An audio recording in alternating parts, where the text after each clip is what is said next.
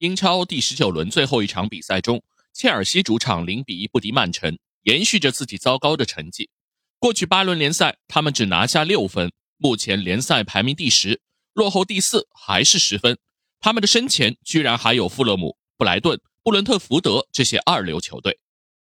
切尔西这场的运气也背到极点，斯特林和普利西奇早早就因伤下场，替补上场的奥巴梅扬不堪重用，下半时居然又被换下。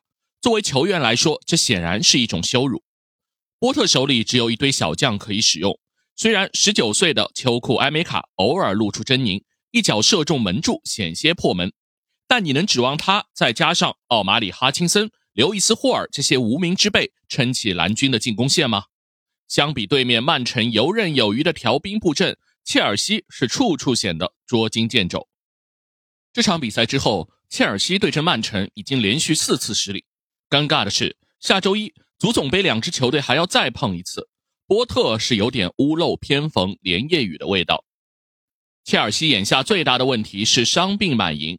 波特赛后抱怨，球队有九个关键角色受伤，中场坎特和若日尼奥的缺阵削弱了球队的硬度和组织转接能力。福法纳、里斯詹姆斯和齐尔维尔几乎拉走了球队半条后防线。去年夏天花了二点五亿。这会儿半个赛季已经无人可用，怎么办？只有继续买买买。刚刚入手的二十一岁的左脚中卫帕提亚西勒勉强填补一下后防的空缺，但他们最大的目标还是阿根廷人恩佐费尔南德斯。这几天围绕恩佐的闹剧正在加速进入高潮，球员已经和本菲卡俱乐部闹僵。昨天，本菲卡俱乐部主教练在发布会上公开表达了对切尔西的不满，他指责切尔西私下勾兑了恩佐。承诺球员会支付违约金，从而让球员主动和俱乐部决裂，擅自回到阿根廷缺席球队训练。但到了交易谈判中，切尔西又是百般压价、延期付款，让这笔交易无法继续。当然，这种交易不用太计较双方的口水仗，毕竟本菲卡俱乐部现在是交易的主动方，他们并没有东窗急着交易恩佐的迫切性，所以死咬一点二亿违约金是他们不肯退让的底线。去年夏天，仅仅花了一千四百万，短短半年，球员身价翻了将近十倍。只能说，本菲卡的黑市实在是太会做买卖了。这笔交易中，尴尬的只能是切尔西。蓝军的竞技思路始终无法让人认同这支俱乐部是有专业性的。选择世界杯上一夜成名的新人，不仅在转会费上需要付出高价成本。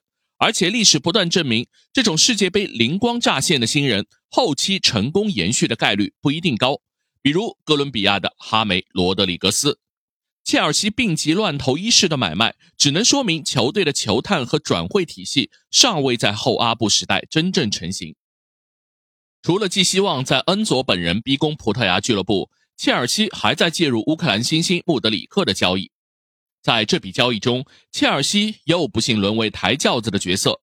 球员本人显然是非阿森纳不去的，价格谈不拢的情况下，顿涅茨克矿工乐得拉切尔西入局。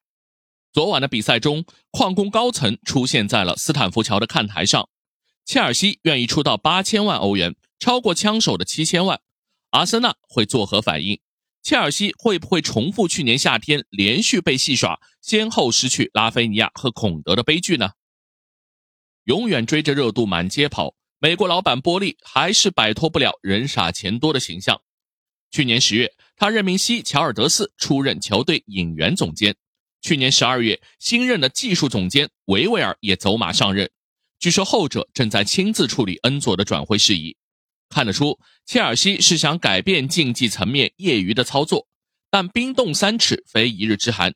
事必躬亲的美国老板恐怕还需要几个转会窗，付出更高昂的学费代价，才能让这支俱乐部真正走上正轨。好，以上就是今天的观你球事，欢迎大家订阅、评论、转发，我们下期见。